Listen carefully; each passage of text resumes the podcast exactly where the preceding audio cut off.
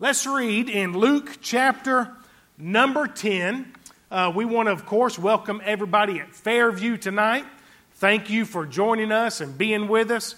And uh, if, if, if, I've not met you yet, or if you've not met me, I'm uh, Travis Sharpe, and I get to head up Unsheltered International.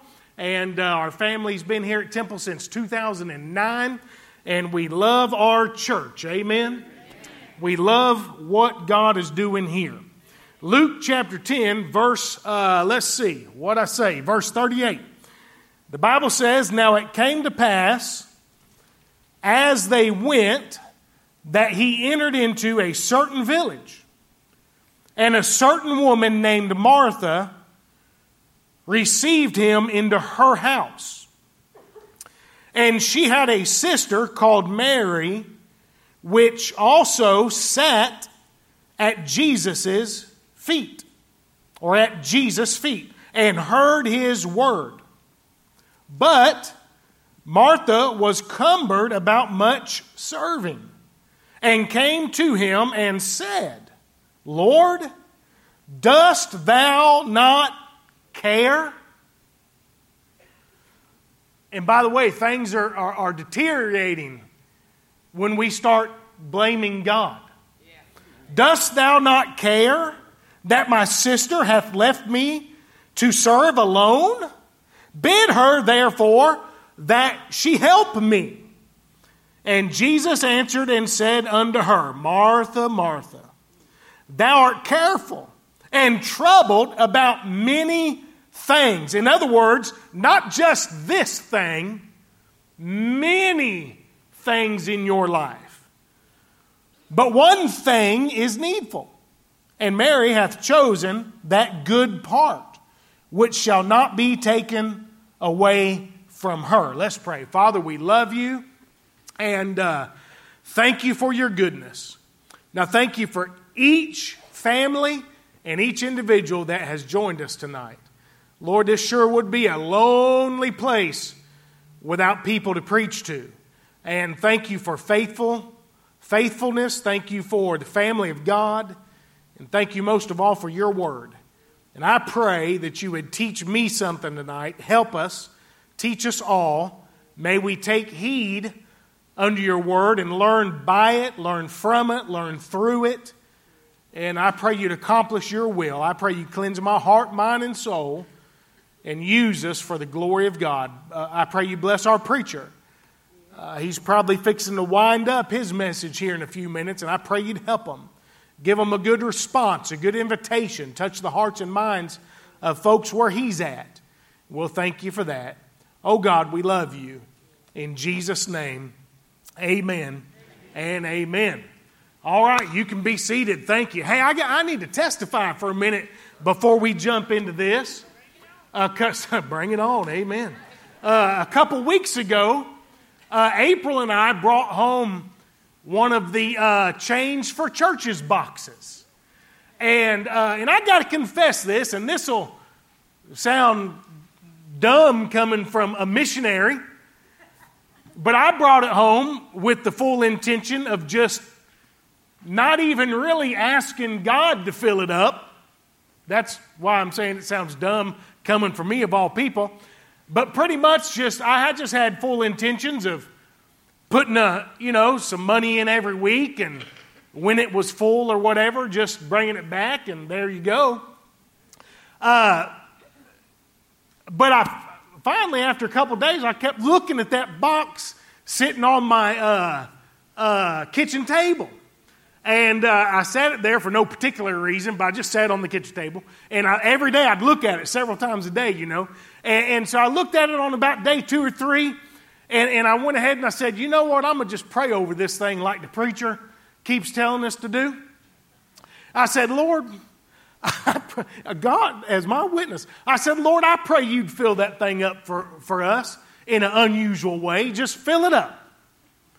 And uh, uh, the, the very next Thursday, which was this past Thursday, I went and preached at a Bible college. And I don't know if you've ever been to Bible college, but I have, and Pastor Malcolm has.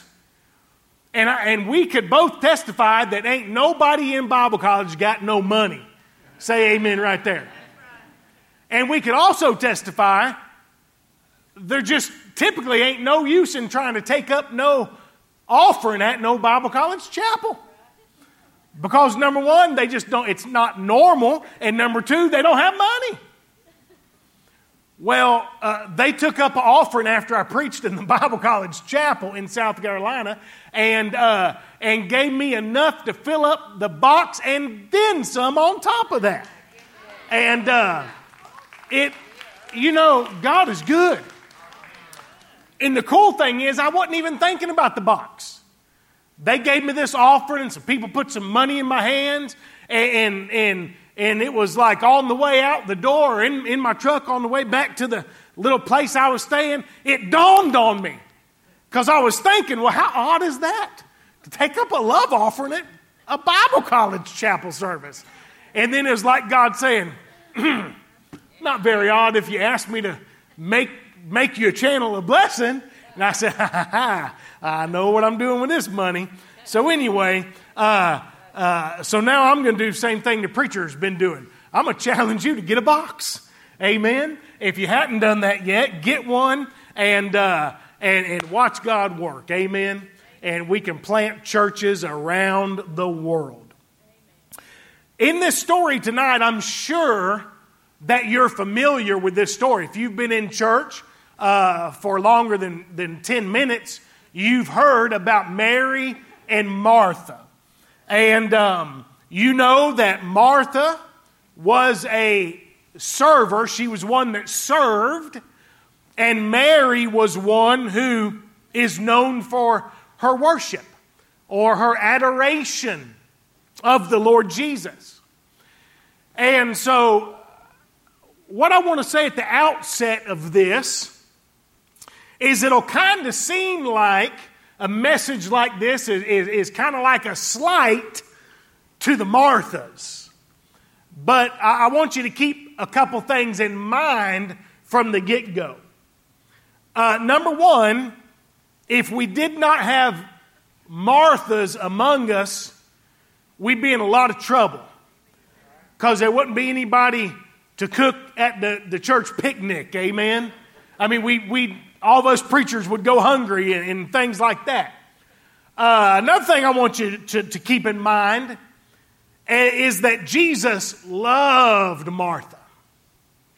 She, he loved Mary and he loved their brother Lazarus. This was a family that was extremely dear to the Lord Jesus. Their home was in Bethany, and Jesus, we believe, went there uh, often on several occasions at least. And Martha was a, was a, a, a quote unquote a good person. We would call her like a church person. And so, uh, as we go through this, I want you to have that in your mind from the get go. Martha wasn't out slinging dope on the corner eh, downtown, okay? Uh, this is not the, the woman at the well. This is not someone with, some, with a checkered past, even as far as we know. It's a good person, friends with the Lord Jesus. But as the title suggests, and as the scripture says, she came to a place in her life where Jesus kind of confronted her and I feel like kind of shaking his head a little bit. Martha, Martha. I, I need to teach you something, is, is how I see it in my mind.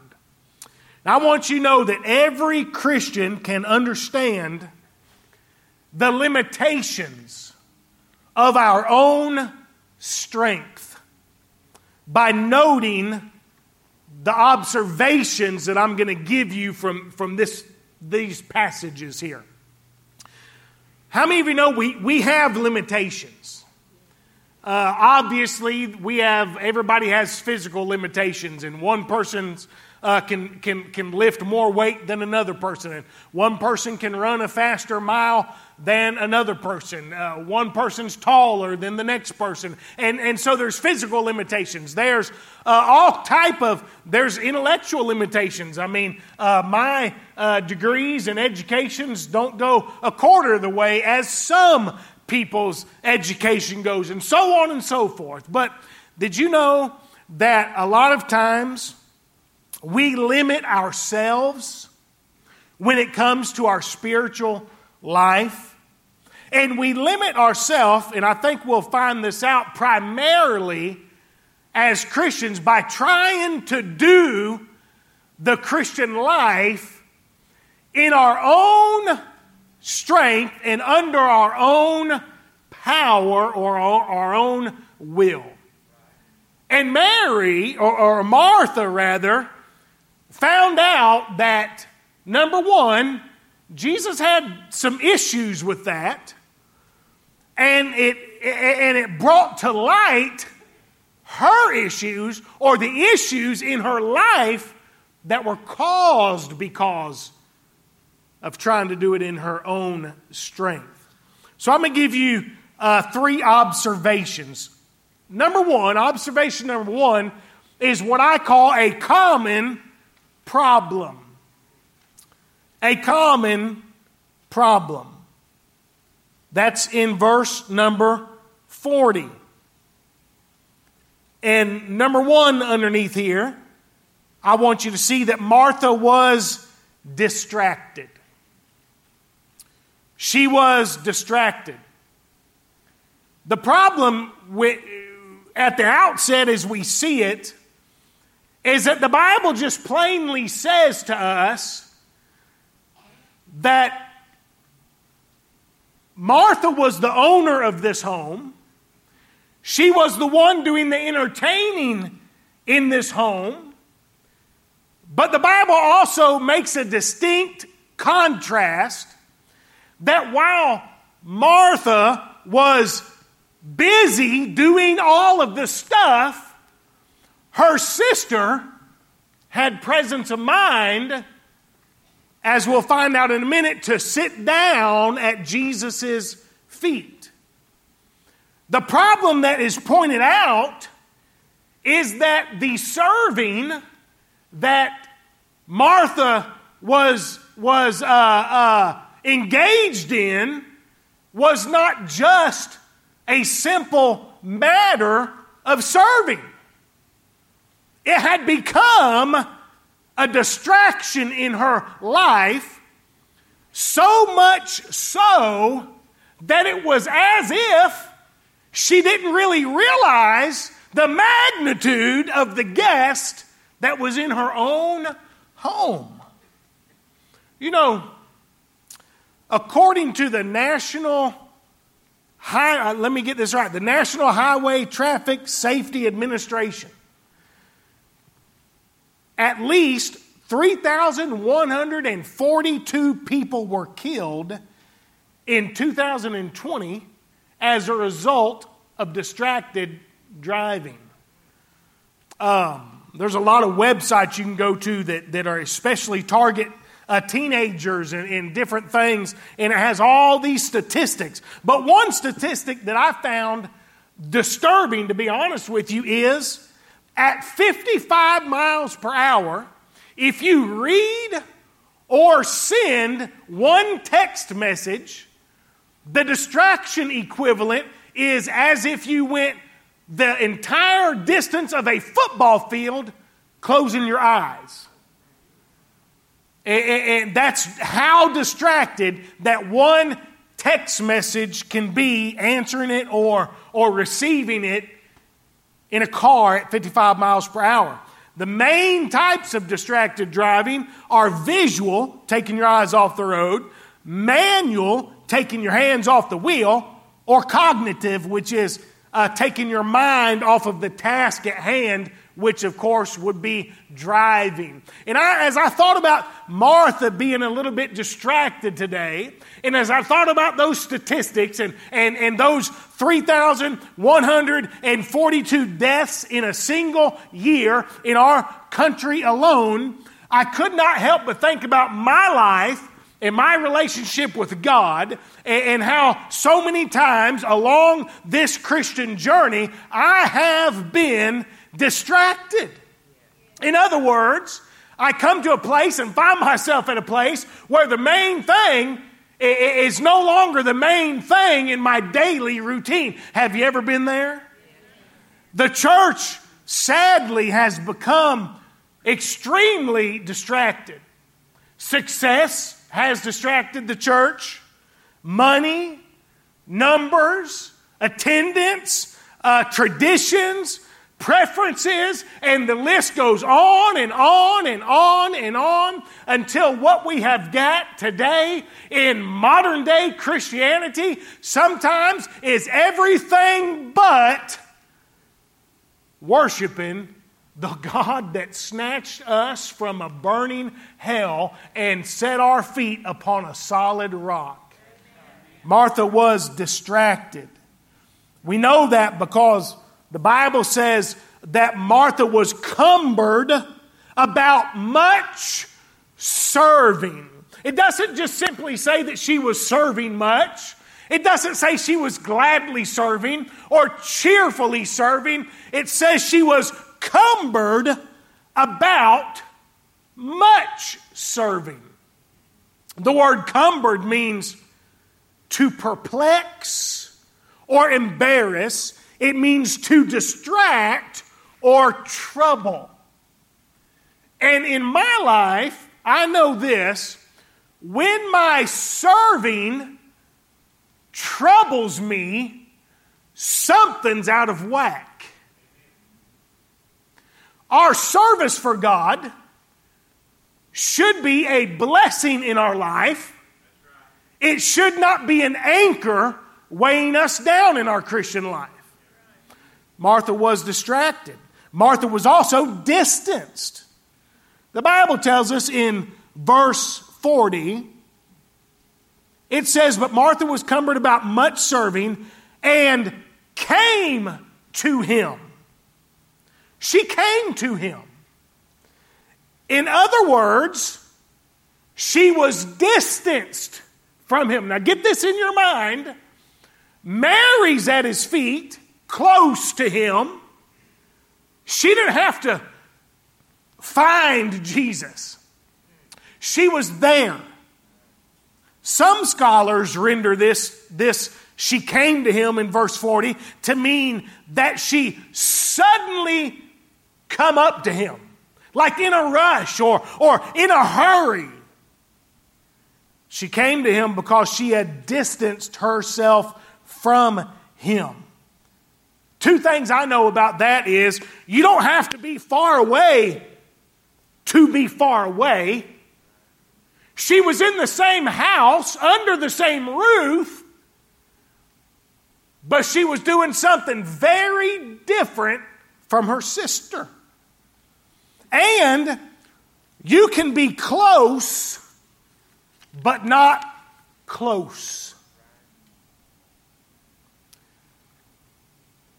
I have known married couples that live together under the same roof and, they, they, they don't like each other so much that years prior they just came to an agreement or an arrangement and, and it's like, I have my end of the house, she has her end of the house. Uh, we may see each other for breakfast or supper, but other than that, I do my thing, she does her thing. They're close, but they're not close. And you know what ch- church and church is? Are full of folks that are close by, but far distance from Christ. Close by the activity, close by the stuff, close by the lights, close by the stage, close by the altar, close by where it's happening, close by others who are close to Him, but very far away from what matters the most. And can I tell you what matters the most is not the lights, it's not the screens, it's not who's preaching, it's not what series are we in. What matters most is is my heart right with God? Am I walking with Jesus every day? Am I in the Word of God every day? Am I praying like I ought to be praying? And am I in love with Jesus? And that was the place that, that, that, that, Martha had come to where things began to be off. So she was distracted, she was uh, distanced, and, but then we find it kind of comes to a head here. And the Bible says she was disturbed. You see, distractions turn into distance between us and God. And that distance turns into us being disturbed. And before we realize it, we can get an attitude even with God Himself. Notice un- underneath disturbed her accusation. She came to Jesus and she says this Dost thou not care? In another part of the scripture, they run up to Jesus and they, they say, Hey, don't you care that our brother is sick? Don't you care? Listen, can I assure you something and, and, reassure myself of something? Whether we feel it or not, whether we sense it or not, whether we know it or not, whether it seems like it or not, Jesus does care. And I know, and listen, uh, uh, uh, I've had a lot of times in my life where it seems like there is a question mark there. And maybe you have too. And God's not mad, by the way, when, when, when, when the waves of life, the trials come and it hurts so bad, we cry out and just ask. God, listen, God's not going to be mad at us for asking. But the Bible doesn't say she was in a great trial right here. She was sinking under the load of self imposed service. And because of that, she says, Don't you care? So that was her accusation. But notice also her aloneness. She said, Don't you care that my sister has left me to serve alone? And can I tell you this? There's, there's, uh, it is a lonely feeling sometimes when you're a servant. Maybe you've participated on uh, a ministry team here at the church, and maybe you've won a Sunday or two or three or four or more, and it's like, well, the other people on the team hadn't even bothered to show up and you feel like they've left you alone, or, or maybe you've uh, uh, had another circumstance in your life where you felt alone. And so that's what her complaint was here. Hey, Jesus, don't you care that the only thing Mary is doing is just hanging out, not doing nothing? And I'm serving, she left me alone? By the way, the spiritual application here is this if we are not spending time with Jesus, but we are spending a lot of time spinning our wheels trying to serve Jesus, we will feel alone no matter who's with us. Because we deplete ourselves of everything that causes us to have the sweet fellowship that we'll learn about in just a minute. So, her accusation she was disturbed, her accusation, her aloneness, and her ask. She said to Jesus, Bid her therefore that she help me. In other words, Jesus, I got this problem. I'm not doing what I ought to be doing, but I'm doing everything I think I should be doing. And I want you to take the one that's doing what she should be doing and is doing what she's supposed to do and tell her to leave all that and come help me because I feel all alone. Man. when you put it that way, it sounds kind of upside down, doesn't it? Now, here's the thing it didn't feel like that to Martha right away. And it never feels like that to me right away when I, you know, because in church life and in, in, Christianity, when we're serving, it's good stuff, right? It's helping the poor. It's, it's working the altars. It's, it's baptizing people. It's sharing our story. It's all these things that are good things. When April and I were, were first married, the first few years of our life, we, uh, we, we were in the homeless ministry together before we ever even got engaged. She was like one of the workers in the homeless ministry, one of the only faithful ones. And I thought to myself, any woman that'll work with me in the homeless ministry, that's the marrying kind right there. And so, uh, so, so we got married. And we were young. I had so much energy. I mean, uh, and we just, I would work sun up to sundown, literally. And the problem became all that serving distracted me from my very family in, in, a, lot of, a lot of days. And here's what we found out it doesn't matter what you're distracted with, if there's some neglect, there's neglect. Now, consequences are a little different, right? I mean, I was not hanging out at the bar every night. I didn't get any DUIs during that time. But also, the consequence of the neglect, it's still one and the same. So, it's a common problem.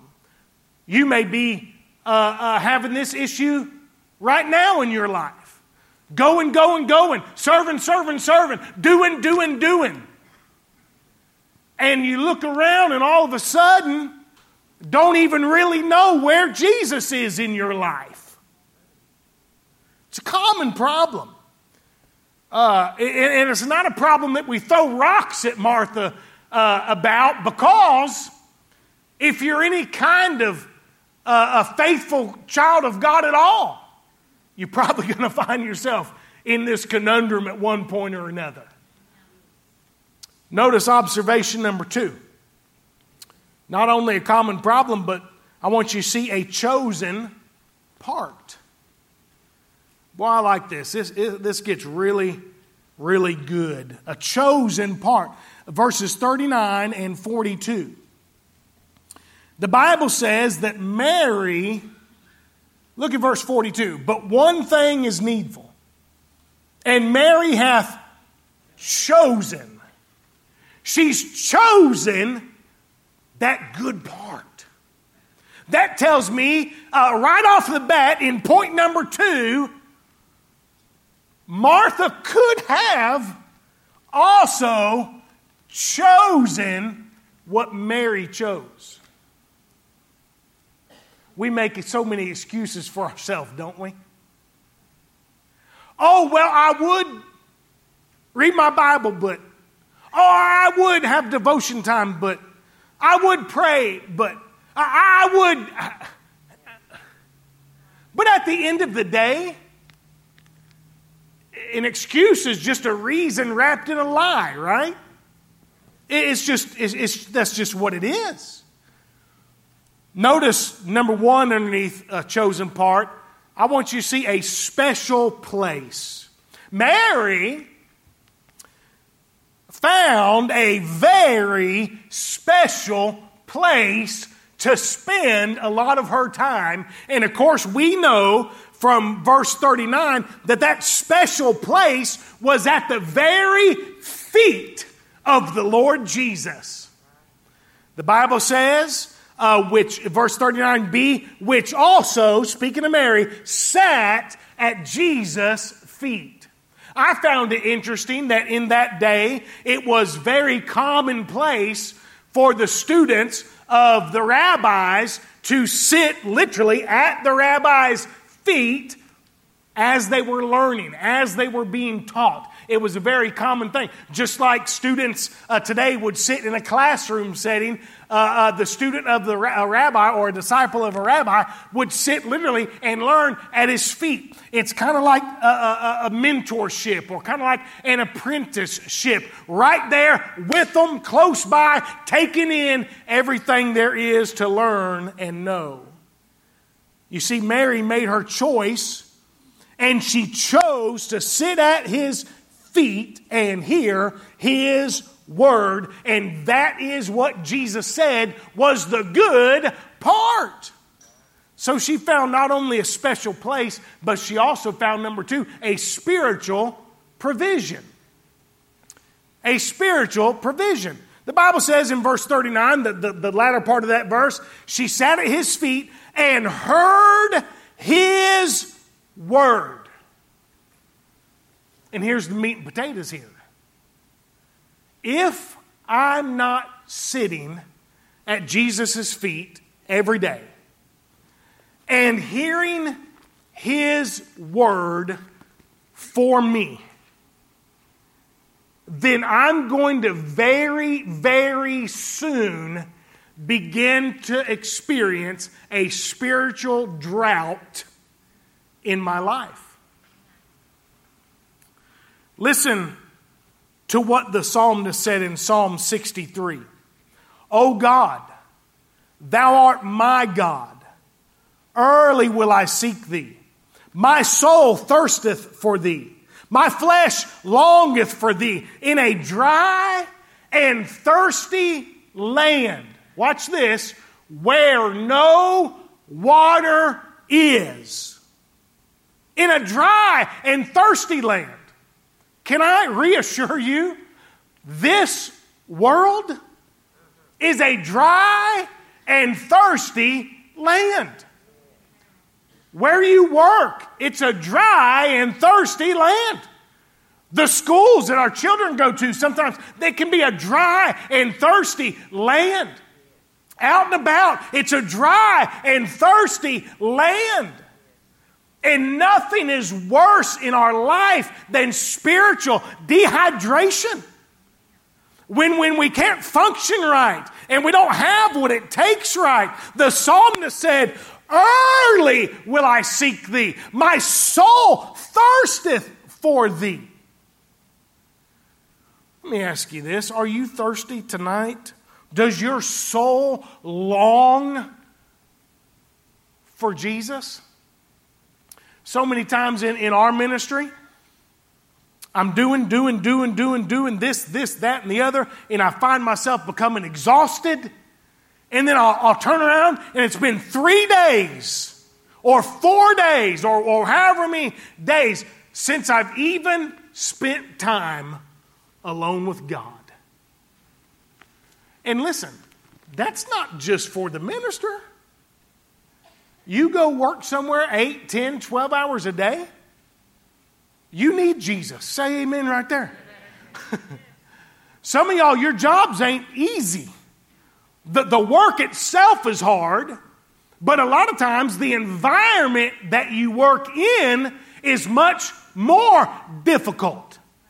You ever come home from work and just maybe you weren't you didn't work all that hard. It wasn't such a demanding day, but you just felt drained.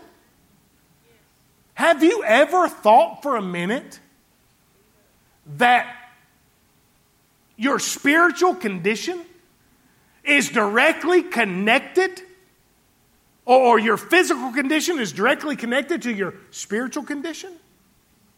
It's true.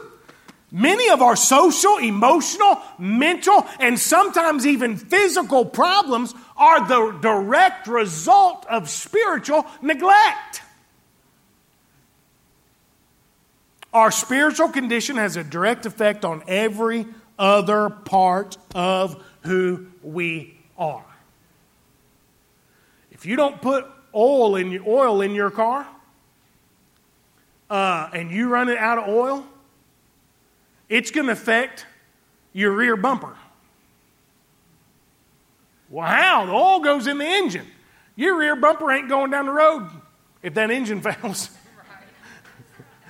it's going to affect your windshield. If you're from Florida and you know about love bugs, say amen. You won't get no love bugs on your windshield because you ain't going nowhere. It, you, what I'm trying to say is the oil, although it goes into one place and has one specific job to lubricate everything in there, uh, uh, that's the basic job of the oil in your car. If you neglect the oil, it affects every part of the car. And, and Jesus is like the oil of our life. Matter of fact, the Holy Spirit of God is the oil in our life that keeps our lamps burning. And so she found a special place and she found a spiritual provision. The spiritual provision she found was the Word of God. The Word of God. Check this out. I thought this was so cool.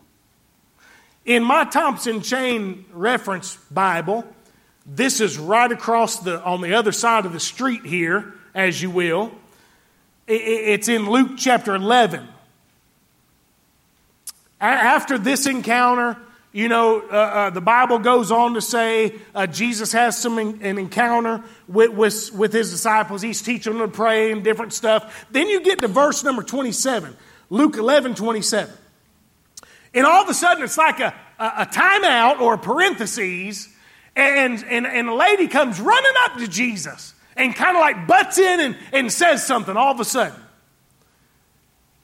Verse 27 says, And it came to pass, as he spake these things, a certain woman of the company lifted up her voice and said unto him, Blessed is the womb that bare thee, and the paps which thou hast sucked.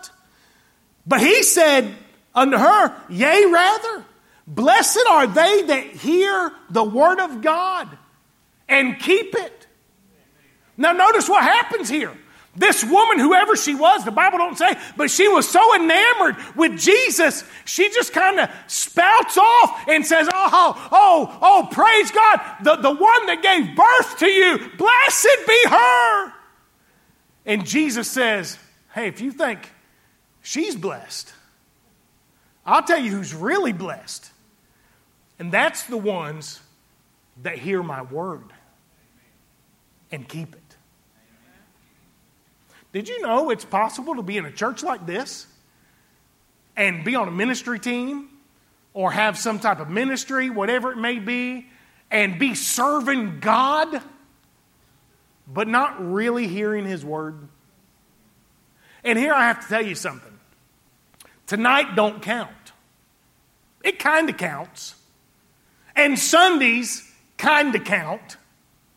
But you've heard Preacher Malcolm say this time and time and time again, and any preacher that's worth his salt, you should hear him say it time and time and time again. Sunday, listening to the preacher ain't enough. Wednesday, listening to the preacher ain't enough. We have to learn how to listen to our God, ourself, every single day. It might be early in the morning for you. It might be late at night. It might be on your lunch break. I don't know when, where, or how, but thank God I do know the what. And the what is you and God, me and God, our Bible, time alone, time quiet, meditating on thus saith the Lord, so that God can feed our dry and thirsty souls. So, Mary chose that part. There's something special about hearing the Word of God and keeping it. We find out that, that Mary was, she was cumbered about many things, right? She was, she was troubled. Philippians 4, 6, and 7 says, Be careful for nothing, But in everything, by prayer and supplication with thanksgiving, let your requests be known unto God. And what happens? The peace of God, which passeth all understanding, shall keep your hearts and minds through Christ Jesus. Note, notice this. I'm not telling you, and, and I don't think the Bible is advocating one or the other. The Bible is saying both. Amen? We need to serve God, but it needs to come out of us spending time at Jesus' feet. So it's not that that don't be a man, uh, don't be a Martha, don't serve, don't. That's not it. Jesus is not rebuking her for serving. Matter of fact, he's not rebuking her really at all. We're going to find out in just a moment that the whole deal was it was serving without without I wanted to say supping, but that just sounds weird. It's a Bible word, but it sounds weird. It, it, it, was serving without soaking up what God had for her. If you believe that, say amen. amen. And then she found a sweet purpose.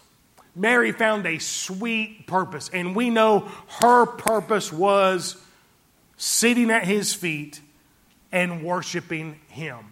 And, and we know it, the purpose here was worship because in John chapter 12, another time when Jesus is there, that's where we find the story of the same Mary sitting at the feet of Jesus and taking a whole pound of, of ointment. The Bible calls it spikenard, which is a very special uh, perfume type ointment, very expensive. And she broke this box, she poured it all over Jesus's feet and she wiped with her wiped his feet with her hair.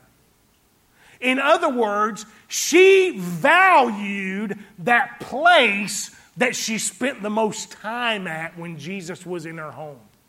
Did you catch that?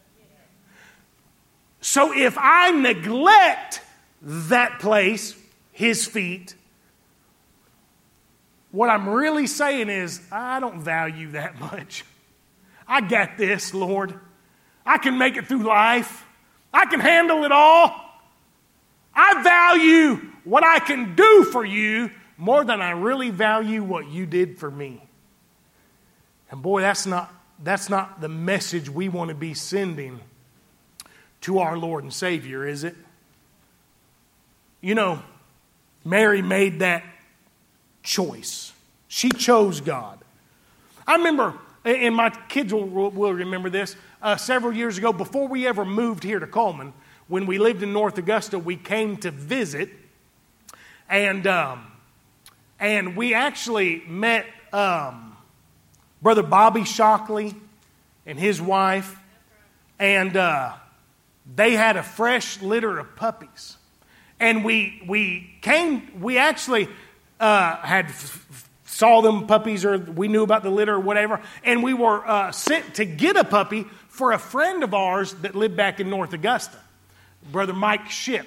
He wanted a puppy and he, he had uh, sent the money with us, and we went over there to, to Brother Bobby's house to buy this puppy.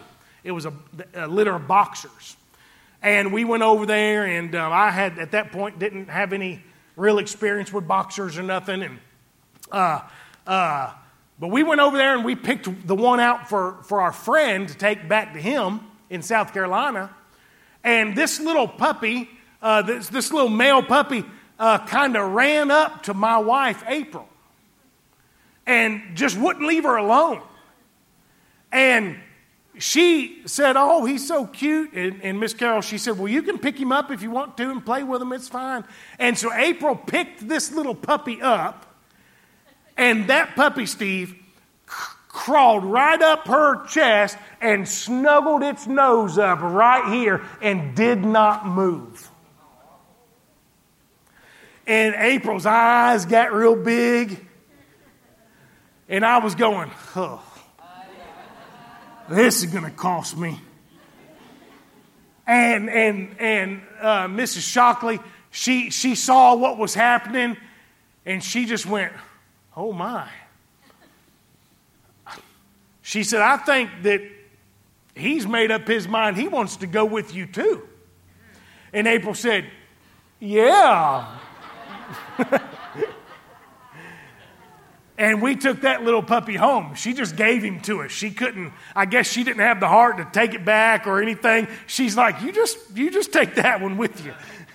And I was like, Whew, man, them things were expensive. I'm glad I didn't have to pay for that. Well, that became the best dog that we've probably ever had. We named him after them. We named him Shocker. Shocker the boxer, after the Shockleys. And the cool thing is, and April will tell you, she didn't choose a Shocker, Shocker chose her. And, and that's what, now, now, now understand this God chose you. You didn't go looking for God. Matter of fact, you didn't even know, and I didn't even know to look for God when we was lost. Right. But now that you're saved, now we know. And we need to choose that good part every day. Amen? Amen. Let me ask you this will, will, will you choose to sit at Jesus' feet and hear his word? I'm not saying don't serve. I'm saying as you serve, and even before you serve.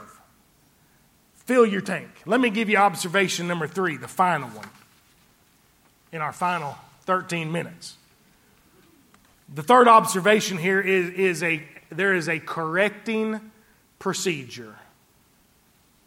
A correcting procedure. And this blesses me. This is verse 41 and 42.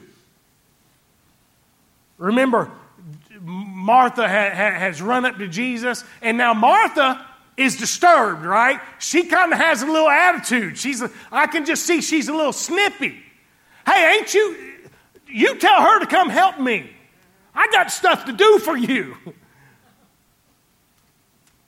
Notice his attitude, Jesus' attitude toward Martha. He says, Martha, Martha. The thing to note here is that Jesus wasn't mad at Martha. He wasn't. And you ever thought about that?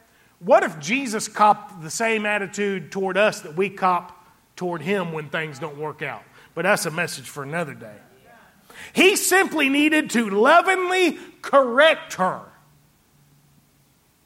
Correct her thought process. It was an attitude of loving pity. In Luke 22 31, the Bible says, And the Lord said, Simon, Simon. In other words, you think you got it all together, big boy, but oh, Simon. In Acts 9, in, in, verse 4, speaking of Saul, it says, He fell to the earth and heard a voice saying unto him, Saul, Saul. Anytime Jesus calls you by your name twice, pay attention. His attitude, it was loving pity. Notice his admonition. In verse 41, he tells her, he says, Thou art careful and troubled about many things. And by the way, this is how we know the very words of Jesus here is how we know that Martha had some deeper rooted things going on. He didn't say, Well, you've stayed in the kitchen too long or, or, what have you. He says there's a lot of stuff in your life here going on that you're careful and, and, and troubled about. Careful literally means full of care, it means anxious, solicitous, concerned. We might call it anxiety or stress.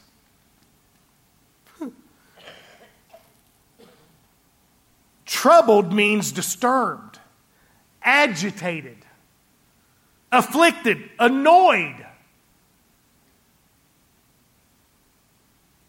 And we've already read Philippians 4 6 through 7. Be careful for nothing. Now, listen. Would Jesus really instruct us to be careful for nothing if it was an impossible task to achieve? Be careful for nothing, but in everything, by prayer and supplication, let your requests be made, made known unto God. Well, how come by prayer and supplication?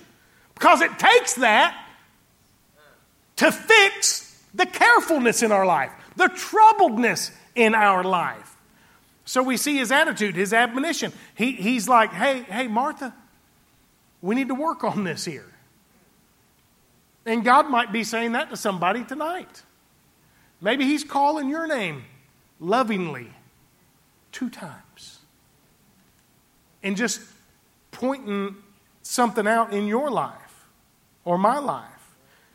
His attitude, his admonition, and then notice his answer. She says, Hey, you tell uh, uh, uh, Mary to come help me out. And Jesus answered her in verse 42. He said, But one thing is needful. And Mary hath chosen that good part, watch this, which shall not be taken away from her.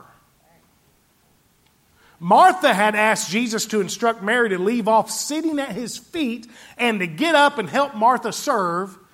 In other words, she was placing a higher value on serving Jesus than on hearing Jesus. And that's what us servers do.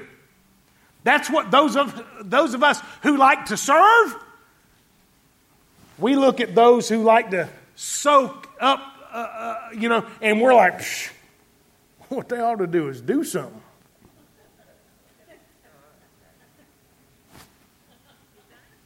Don't look at me all holy.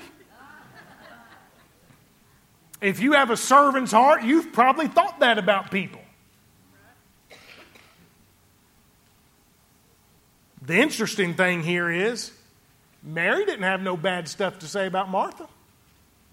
Mary didn't have no accusations to say about Martha. How come? She had everything she needed. I think she was real content. Jesus had filled all that space in her life. She didn't have to lash out. I'll tell you when I get where I have to lash out or, whatever, it's when I hadn't been with Jesus. Remember when the disciples had, had been had went and, and did all this stuff and, and they left the Pharisees and those around saying, Whew, it's evident they've been with Jesus.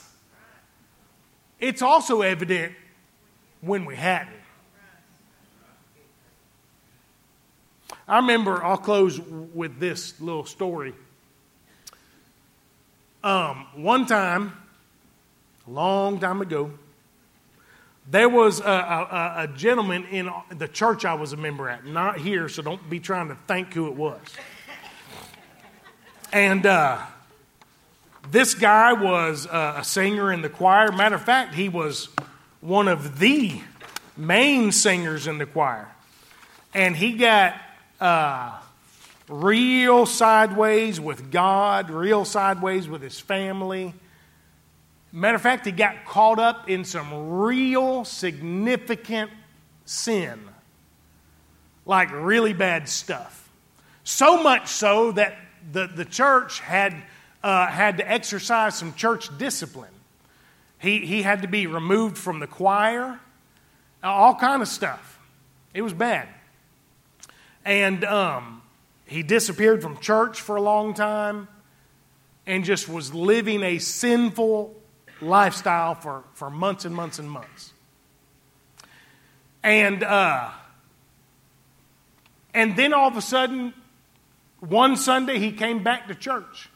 I think he had, uh, I found out later, he called the preacher and talked to him and apologized and asked could he come back, and he came back to church.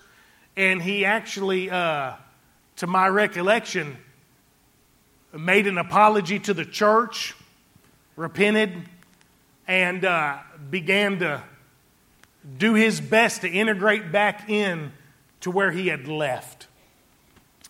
And um, so, weeks and weeks after that, the oldest member of our church, he was a man named Mr. Bill Kennedy.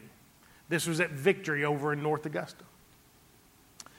Mr. Kennedy called me at the mission where I worked at the homeless shelter rescue mission, and he asked if he could meet with me. Sweetest fella you ever, like talking to Jesus himself. Sweet old guy. He was, in his 80s at this time, sweet as he could be.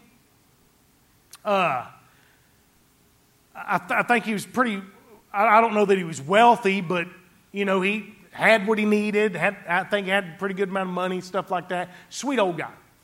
And he called and requested if he could come and see me. So I hung up the phone. I was like, oh, man. You know, us missionaries. I got a mission to run, right? There's bills to pay. I'm like, oh, this is going to be good. I bet he's going to come down here and write us a big donation check. My mind is just going as to what, what could Brother Kennedy be coming down here for? And it, I, I know it's going to be something good, right? So he gets there, and, and I welcome him into my office, and I'm all just waiting to hear the news. And he begins, after some small talk, he begins and he says, You know, Brother Travis, do you know about so and so? Called his name. I said, Well, yeah. He said, You know, several weeks ago he came back to church and made an apology and he's trying to get things right with God, the church, his family, all this stuff. And I'm like, Well, yeah. And I'm thinking, now I'm thinking, Well, where is this conversation going? Like the air is deflating out of me now. And he says to me in the sweetest tone, he says, he says, you know, not everybody has been real receptive to him coming back. And I said, man, that's, that's awful. Awful. He said, yeah, I agree. He said, and uh, he said, I've been helping him and talking to him a lot, and mentoring him. He said, and actually, he feels like you're the main one.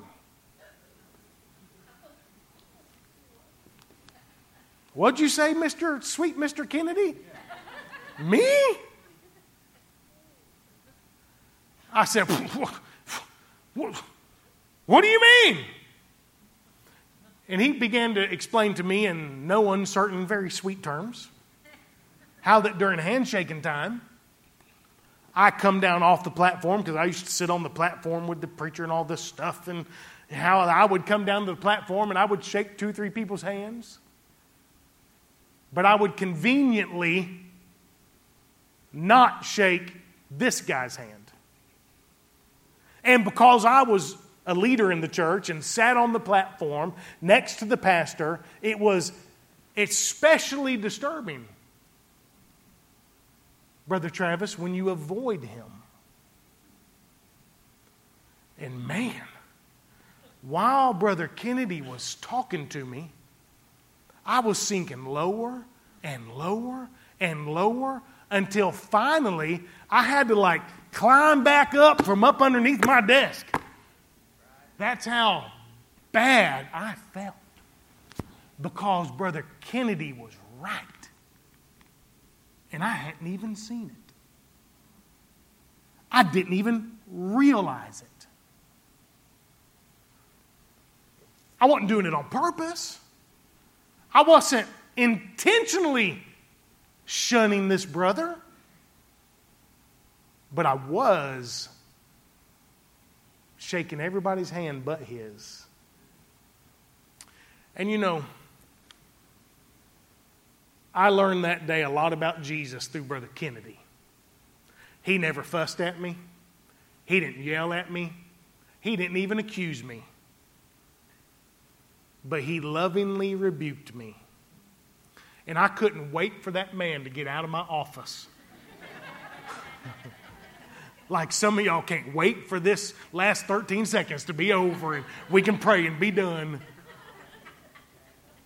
But I tell you what I did because of how Brother Kennedy approached me, I didn't have any choice. Well, I did have a choice. It was either A, now that I know this, choose to not be right with God now, or I had to call this brother and apologize. By the grace of God, I picked up the telephone. That's back when they used to sit on our desks, you know. I heard a dial tone first. And I said, Brother, I have shunned you, and I am sorry. And I learned a lot about the character of Jesus. The character of Jesus says, listen, now, now I don't want to speak out of turn here. There are some people, and there are some instances when God is angry. That's a sermon for another day. But on this subject, in this context, he wasn't angry. He was lovingly rebuking her. Hey, fix this. If you're going to continue to serve, you better fix this. Amen. And I think that's what Jesus is saying to us Martha, Martha, let's fix this.